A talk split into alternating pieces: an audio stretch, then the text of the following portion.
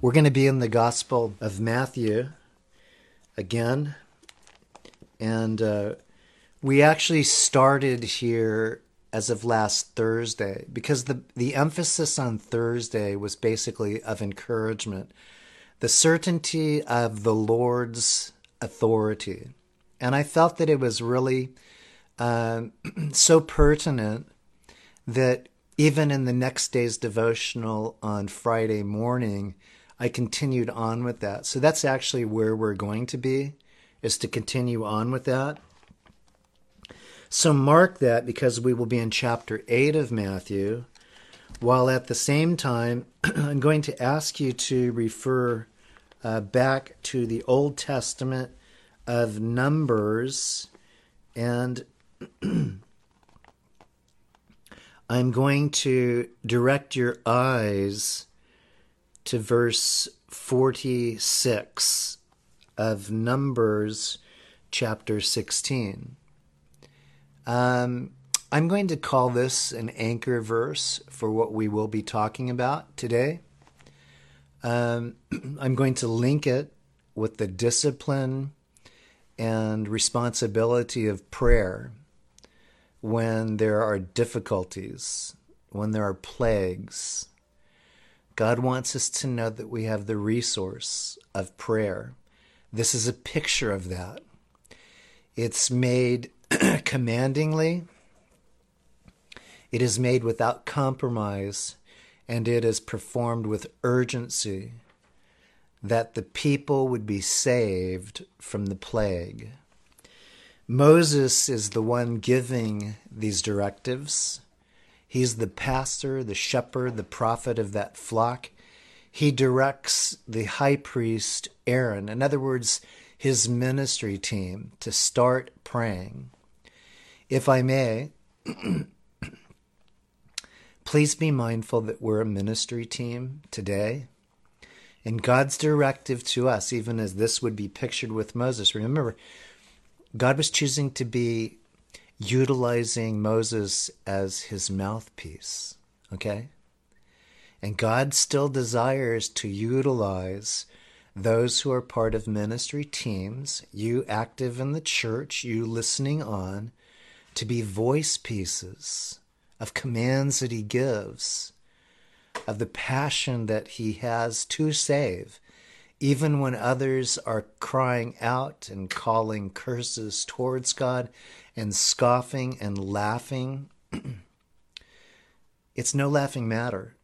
God's in charge, and He desires for us to partner with Him and to call upon Him. But here's the remedy right now that Moses saw to right now command his ministerial team member to do. Verse 46 of chapter 16 in Numbers So Moses said to Aaron, Take a censer and put in it from the altar, put incense on it, and take it quickly to the congregation and make atonement for them. For wrath is gone out from the Lord, the plague has begun. Then Aaron took it as Moses commanded and ran into the midst of the assembly, and already the plague had begun among the people. So he put in the incense and made atonement for the people, and he stood between the dead and the living, so the plague was stopped.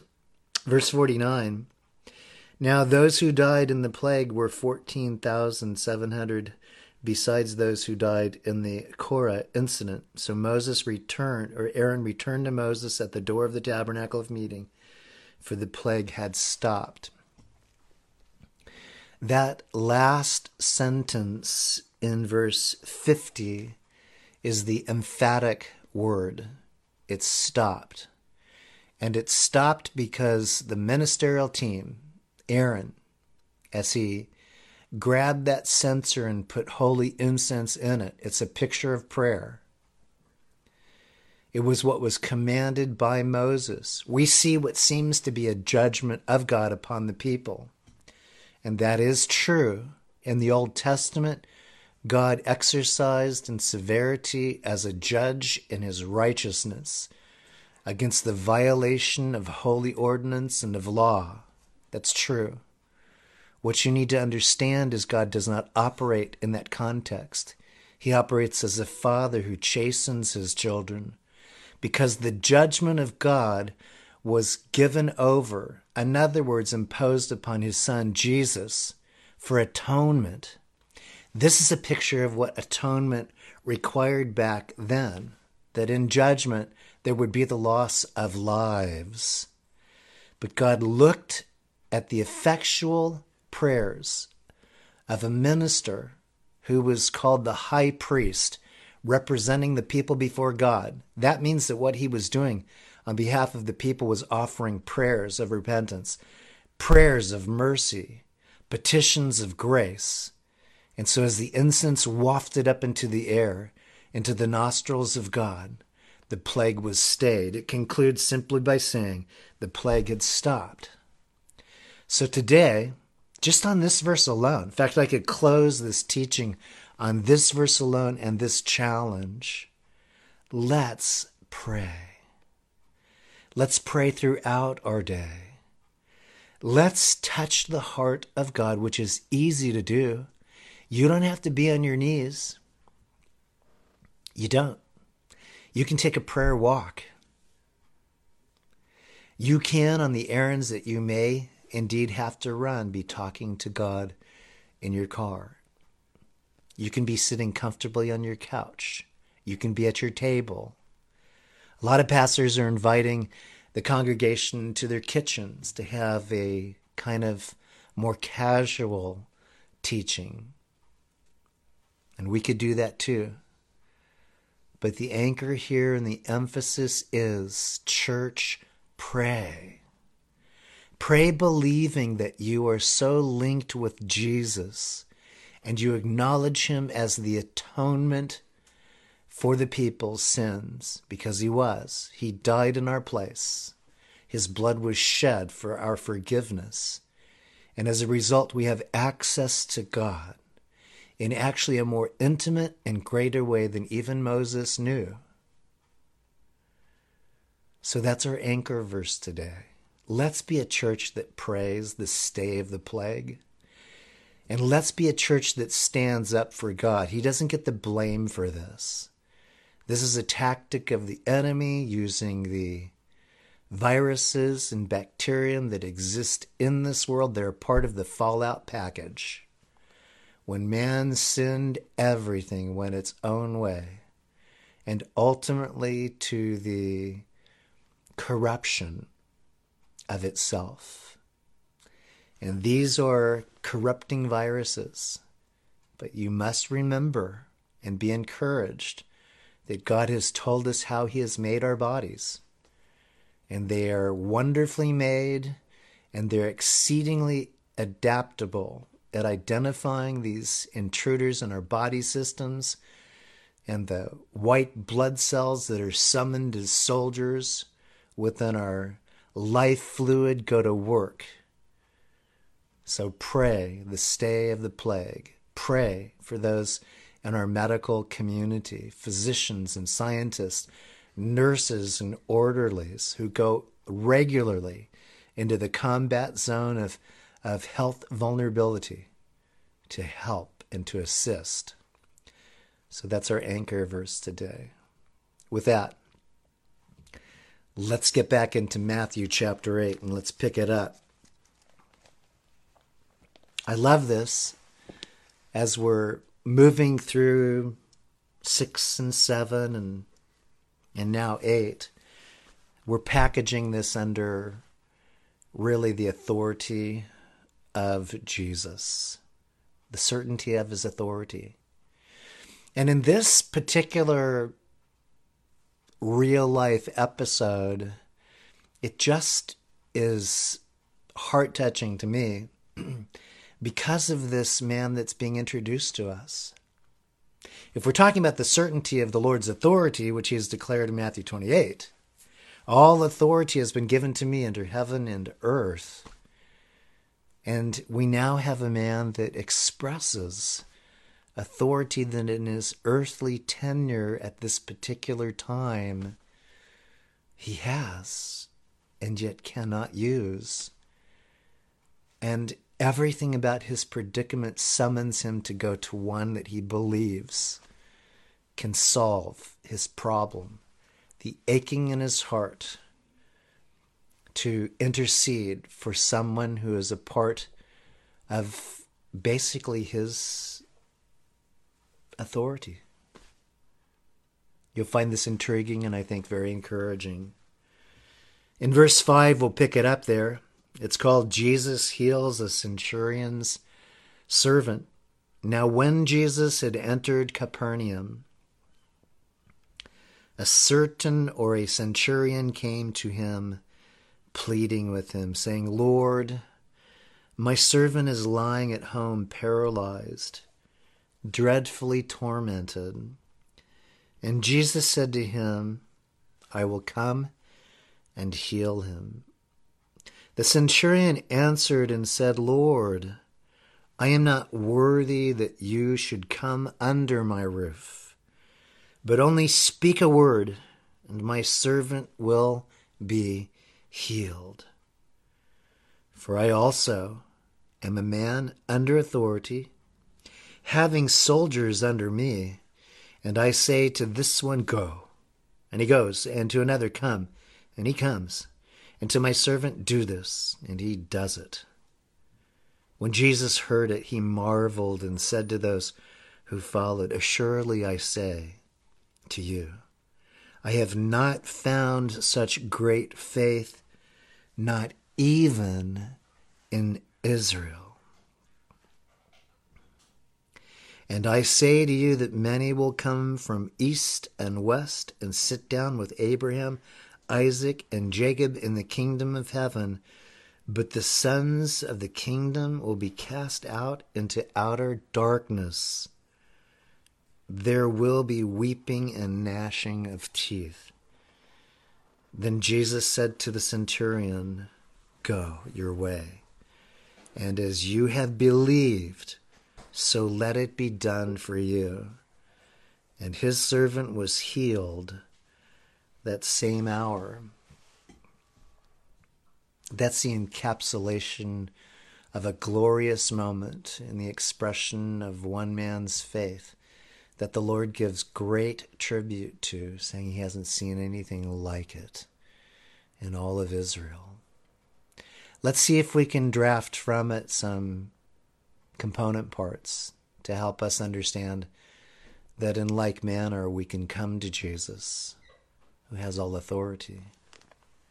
First, Jesus has entered in to the area that this man now has arrived. And I love it when the word enters is used because we see that Jesus is on the scene and he's made an effort to be there. We don't understand fully how it translates in the Spirit, but we do believe that his words are effectually and undeniably relevant to us. Where two or more are gathered in his name, there he is in the midst thereof. He shows up. And it doesn't mean that he's not there when there aren't two or more, because God has obviously given within us the Holy Spirit. And by agreement, that makes a majority right there. But Jesus does make a compelling point about being together in his name. And so, Capernaum, as you know historically, this was the base camp of Jesus. He grew up in Nazareth but when he moved into ministry, he found himself in the Galilean region of Capernaum. And that would be obviously in what we would call the Sea of Galilee. It's a beautiful area. Some, I think, compelling observations I'll share with you later. And there was a township in that area. This is where the centurion has come from. We don't necessarily know evidentially that he was posted in Capernaum. He very likely could have been from a detachment that was more likely between Capernaum and more stationed in Jerusalem. So there would have been for him a little bit of a walk, actually, quite a bit of a walk. And that tells us the effort that he would make to not simply have a problem solved, but to actually come face to face with God, to have an opportunity to connect with God as one who had authority, but one who is under authority and comes to the person who has all authority. You've been given authority, not absolute authority, but you have authority in your circumstance and situation. God has an expectation how you use that authority. Parents, husbands, and wives, we have an authority within our home. God has an expectation on how we use that authority to bring our children, to bring our marriages into the council chamber of the Most High God, to have Him in the binding of our nuclear family to the ordinances that He has given to us in His Word, to seek Him daily for provisions, to give Him thanks continually for his supply. We have authority. It's a little authority, but it's all the authority right now that God would say, do something with. So this centurion right now comes to meet Jesus on his terms and on his ground.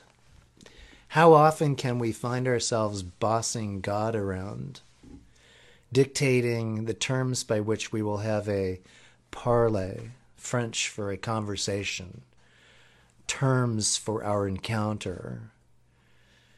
And so I like what this shows that we see a man who's coming to the place that was where Jesus was at. So when this all settles itself, my petition as a pastor, and I believe the example given here in this illustration is that we need to come to the place in which Jesus' heart is set. We're all meeting right now by media from our homes, and that's a good place. I believe Jesus is here. But we need to remind ourselves that the book of Revelation opens up in chapter 1 with seven churches that are highlighted. And there's reasons for them being highlighted, there's reasons for them being exhorted, Two of them are commended, and that's the Church of Philadelphia and the Church of Smyrna. Smyrna, the suffering church through persecution, and Philadelphia, known as the Church of Love, that's been given a little strength by what? Authority. And that's pretty important to know because in our days right now, we have probably that by percentage that just by percentage, two of seven churches are being commended by the Lord. And that's the suffering church that has not strayed to make things easier on themselves, and the church of love who has not compromised the doctrine of love, godly love, agape love. Not trying to make things be accommodating to culture which says it's one love. Oh, but is it God's love? That's the love that we need to come under the authority of, not the cultural bent to defining love as whatever it is you want to make it and with whomever it is you want to love. God makes distinction.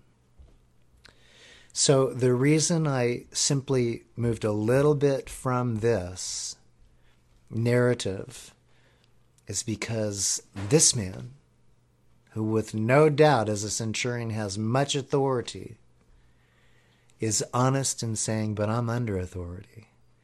And in one sense, he's acknowledging those who have given him the appointment. But in the larger sense, he's coming to the one that he says, You are the authority of my life. This is very unique because Romans didn't worship God. The God of Israel was not their God. Caesar was, and multiplied others who had intricate carved marble statuettes of themselves and worship centers. This indicates that this man was functioning very much as a believer. Maybe in this circumstance, this incident drove him to beyond belief and to secure for himself indefinitely a relationship with God in which a day or two years later he would lay down the sword and peel off the warrior's uniform and he would take up his cross and follow the Lord. But belief is definitely in play here. The Lord commended him for it. Enters into the place that Jesus walked and lived. Wonderful. Let's pray that the Lord will open up the houses of worship where we can come, where He abides, where He observes, where the candlesticks have been lit and placed, where He walks among. Let's pray that we get a chance to go back, worshiping the Lord and doing the business of God and praying powerfully on behalf of a corrupted world system that all might come to the saving knowledge of the Lord. I like this too.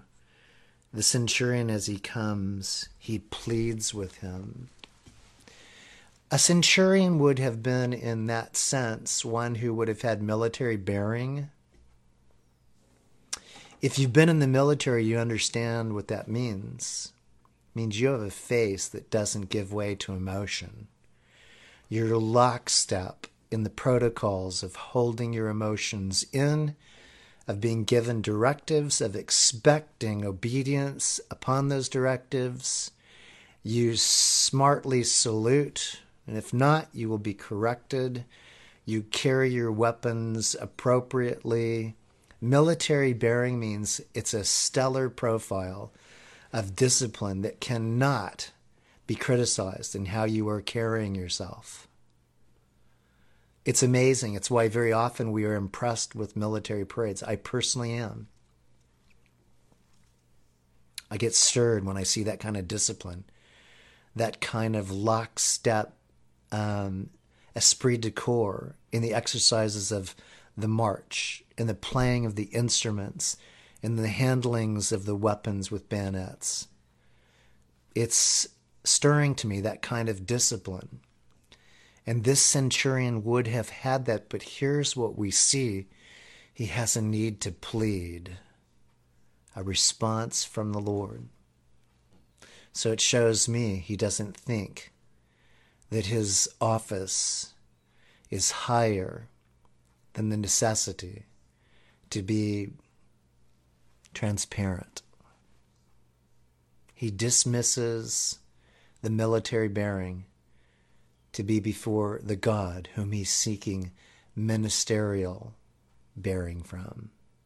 A God that will look at him, the only God that can save him in his time of intercessing. For one, that interestingly enough, to Roman society, actually the entire Gentile communities, would not have been a significant person to make an appeal for. Kind of tells you that this Roman centurion was very unique. But God wants to emphasize that too. There's a uniqueness in you in the place where your vocation is practiced, in which maybe military bearing is expected of you and you give it but you also do not allow there to be the dismissal of ministerial bearing, the heart of God, the compassion for others, the ability to pray and plead on behalf of the plight of others. When he says in verse 6, Lord, my servant is lying at home paralyzed, dreadfully tormented, he could be emphasizing a personal servant. Another one one who has become special to him because he's by his side. It would not be unusual for a centurion to have, if you would, an attaché, somebody that in the ranks would be able to take commands and distribute those commands to the division of the hundred men that he would be governing over. If you're familiar with the military, your ranks work in that fashion second lieutenant, first lieutenant. You have captain and major and lieutenant colonel and colonel and different degrees of generals, and all of them work in a tiered uh, capacity of authority. And if you're the least, moving down the officerial uh, chain of command, then you have even a, a different kind of burden imposed upon you. But there are those within the chain of command that serve the one who has all the authority. And this might be a clue as to how there could be a special bond right now. But nevertheless, it's extraordinary because even as such, slaves were considered as simply property. One dies, another one takes his spot. That's just the way they operated. They were replaceable and they were disposable. And this centurion has something different to say about who he is as a man with authority. Let's be those who as well say, I have something different to say in the authority that has been given to me. I could come down hard. I could fire them all. I could dismiss them as nothing because they're replaceable. But there's a charge that's given to us. And truly, if you're a believer, the expectation of God is that we operate differently we're not compromising what it is that God has given to us to do with the authority. But when you look at the life of Jesus with the authority that he had, he could have changed any situation and any person with just his words. Life could have been extinguished by just a word from the Lord. But what we see him doing is listening intently and understanding deeply the crises of the human condition and wanting to effectually deal with it compassionately and to give opportunity for faith to be expressed amazingly. The servant has been paralyzed, it would indicate with this particular word, and dreadfully tormented the tormenting that may be linked with this could have something to do with evil spirits, but it doesn't necessarily mean that. Dreadful tormenting could, but not necessarily. Paralysis in itself can suspend the normal operation of the body while at the same time there can be a torment in what the body has to suffer through. So I've seen that firsthand down in the mission. So let me give you an illustration of that. When you're driving like 14 hours and you're held in this particular position, there is to some degree a paralysis imposed by that required position and you begin to be, be, tormented. What do we do? We look for the closest stops possible.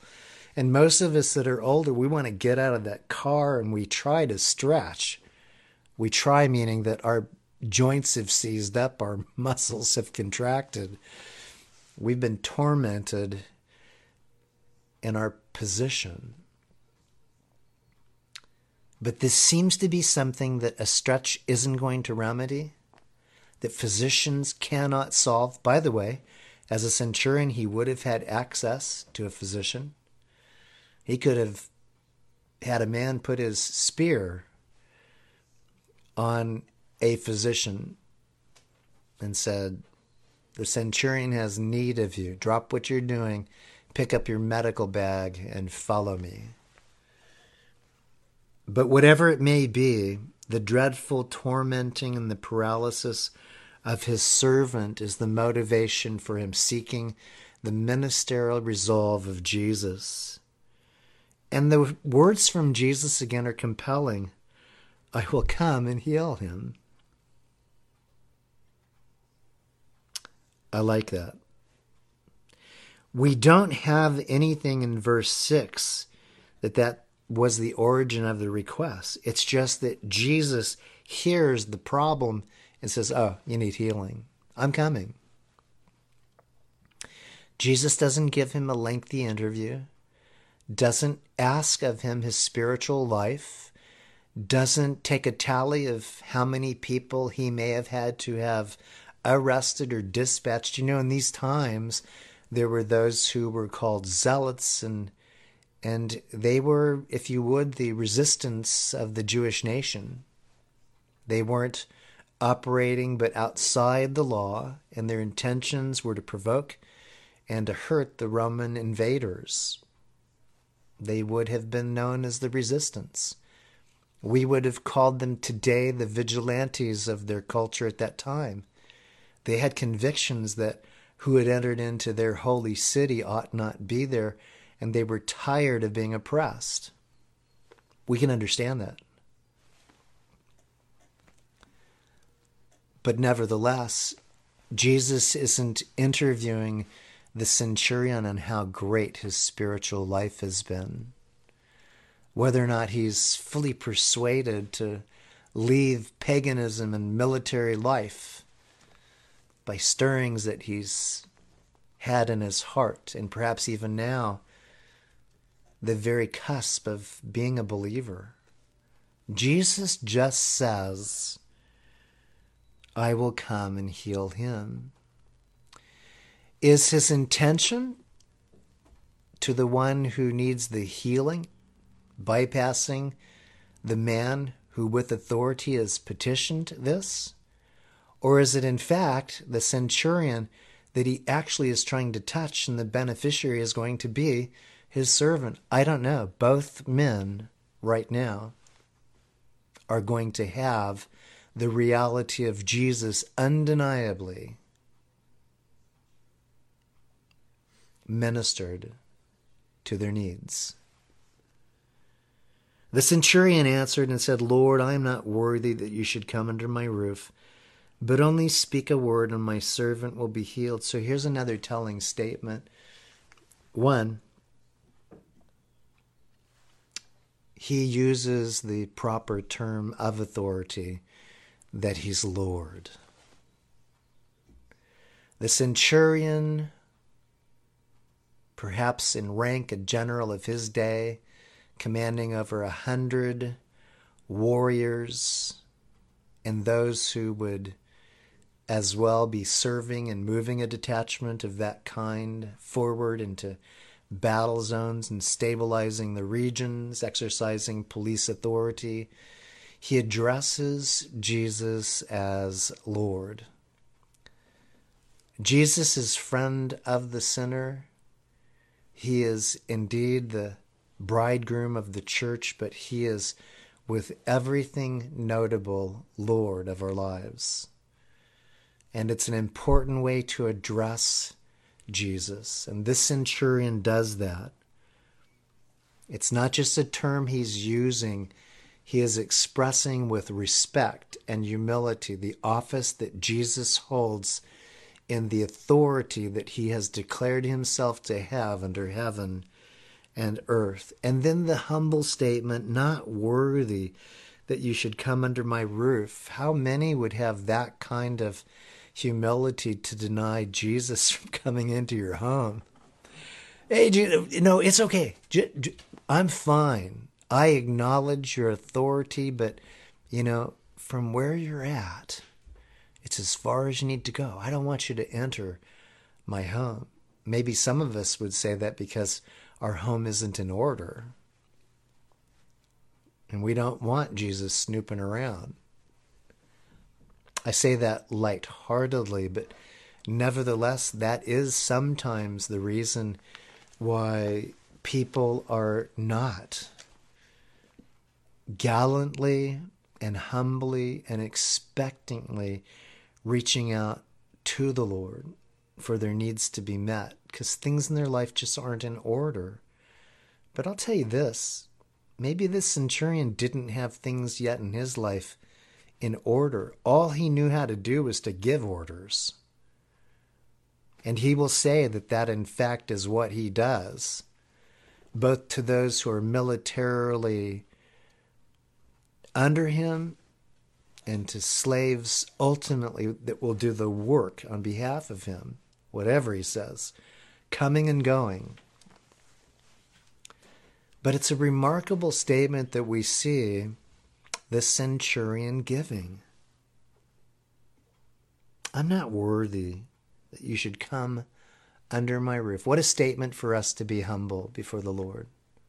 I think that's all we need to remember. That in our times of need, will humility prevail in the authority that we have to call upon the Lord as children of God, as servants of the Most High King, sons and daughters. We can get so used to bossing people around, you know, of using, I think at times, insensitivity in just our situations, interpersonally and corporately. Will we be noted as those who, with gentility and humility, exercise powerfully authority? But we did so in a manner that was of no offense, but of no compromise. It's the way that I think we ought to consider. Maybe the challenge in these days in which, you know, when you're when you're pent up, when you're suspended from movement, your nerves can get a little frayed. Your world becomes very shrunk. And by the way, maybe it's a time in which God would say, Yeah, I'm going to shrink things for you to put you into a perspective of knowing how big I am. Because in the liberty that we have enjoyed of going anywhere that we want to go or can go, we can get some big ideas and we can demote God into a lesser authority when we order our lives and forget that our lives are put in order by God. This centurion is behaving like a believer. It's a marvelous thing that we see in the transaction of his language. And this special phrase that he says, Speak a word, and my servant will be healed. So, this is where I want to go next on this. The Lord has spoken His word. I have areas in my Bible that are marked with the words that God has spoken to me personally as promises, as corrections, as comforting words. He's spoken them to me. I've handled His Word. He's authored where it is I take congregations in hearing the Word and what I say. But Jesus, right now, is hearing from this man's mouth, literally, speak a word. Notice this. This isn't the word of faith of what a man can speak. This is saying, God, you speak it. You speak it, and my servant will be healed. But we've heard in current doctrine and theology that you speak it loudly. I know where people are going on this. But that isn't the way this centurion is presenting himself. He's saying, God, you speak the word. There's power in your voicing of this request that I'm making, if I scream it, if I impassion according to the promises, my voicing of it, I'm going to sound stupid. And I'm going to be putting way too much emphasis on what I've said as opposed to what you can say, Lord. That's why we want to give tribute to God, to our Lord, in our times of need. There are times when you may be very passionate and speak very authoritatively the promises of God. But I would hope that in that transaction it is to Him and it is with reverence and with the expectation that it's His word in what you're voicing that counts, not how loud you're speaking it to Him, not the repetitiveness by which you can order your promises, or even at times risk commanding Him in the centurion mentality of authority. Only speak a word, and my servant will be healed. And the centurion, then again, as we've read, declares that I am a man under authority. I like that too. He has authority. He could have said, I'm a man with great authority, but he says, I'm a man under authority. And I actually like the implication of this because very likely he's looking at the Lord saying, I'm under your authority. To whatever capacity authority Rome had given to him, the first words out of his mouth in now describing himself is that I'm under authority.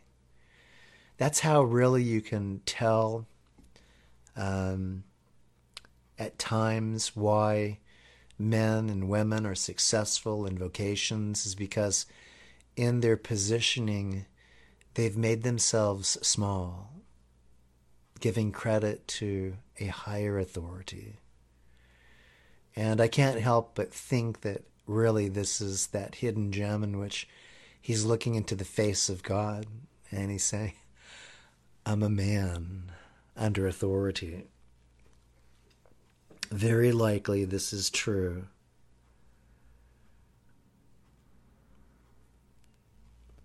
And then he, of course, says that with his authority, having soldiers under me, he can say to one, Go, and he goes, and to another, Come, and he comes. And then he says to my servant, Do this, and he does it. He, he qualifies his area of responsibility, both militarily and very likely personally within his home. You do this, you do that. You come here, you go there, satisfying those parameters of his influence. Same thing as as well goes for us. God's given us authority, and we can use it effectively. But we can also find ourselves in the need, in the need of a supernatural interjection by Jesus through His Word in that circumstance that's why some of the best things that you can do is say, Lord, what is your word for me in this circumstance for that person that I oversee? And that's the beauty of the prophetic office. Comforting and exhorting and edifying those who need the sure word of God. And then we just hear beautifully Jesus marveling. Another word or synonymous to this would be astonished, almost as if the humanity of Jesus being caught in this beautiful surprise of dialogue is affecting him. Like, whew, wow, that's awesome. I believe that Jesus saw response from people that in his human demeanor just took his breath away. The giver of the breath of life was affected by the sincere expressions of people in faith and in humility who impressed him in their sincerity. Just, wow, that was awesome. And what if Jesus is impressed with you this day because you're pressing into him on the way in this crisis? You're opening up the Word and you're asking God that the relevancy of it touches you in this moment. And you're giving thanks to God because it's the discipline of the believer to give thanks to God in all things, for this is the will of God. Yeah, I'm going to sidestep the Thanksgiving today, and November's coming, so I'll reserve it for that. And God says, don't do it just around a turkey, but do it right now at your breakfast table. Do it as you as you move through your work day, find in the challenges that you face, in the predicament of the pandemic, to give me thanks because I listened to it. And it's going to change the things that you will be able to see me do. If not, your shutters are down, the blinds are going to be turned, and you'll miss the very opportunity of seeing a deliverance that you need to see as you call upon me. I'm just a believer in the weight and prudence of giving thanks to the Lord. Marveling, he said to those who followed, Assuredly I say to you, I have not found such great faith, not even in Israel. Concluding in verse 13, Jesus said to the centurion, Go your way, and as you have believed, so let it be done for you. And his servant was healed that same hour. What in this same hour is on your heart that you have had a desire to meet the Lord on his terms? and the authority that you have, but coming to Him as the greater authority over all that you possess. And He sweetly and even awesomely draws breath to go. I am astonished. Rather than, I'm embarrassed that you would ask that, but I am astonished that you would express to me such faith in what I can do by my words. So may this be something that just you use as inspiration for living this day in His will. And may we find ourselves as a church praying. Wouldn't it be great, church, praying that the Lord allows us to move back into our theaters of worship the theater was also a Greek term which implied the meeting place of deep transactions, of the voicing of even the political thought of that day. That's at times why we call it political theater. But for the believer, we're talking about spiritual theater in which the drama of life can be played out, calling upon the Lord of life to dial all of us in, reading from the same script and performing on cue His will to satisfy ultimately His deliverance.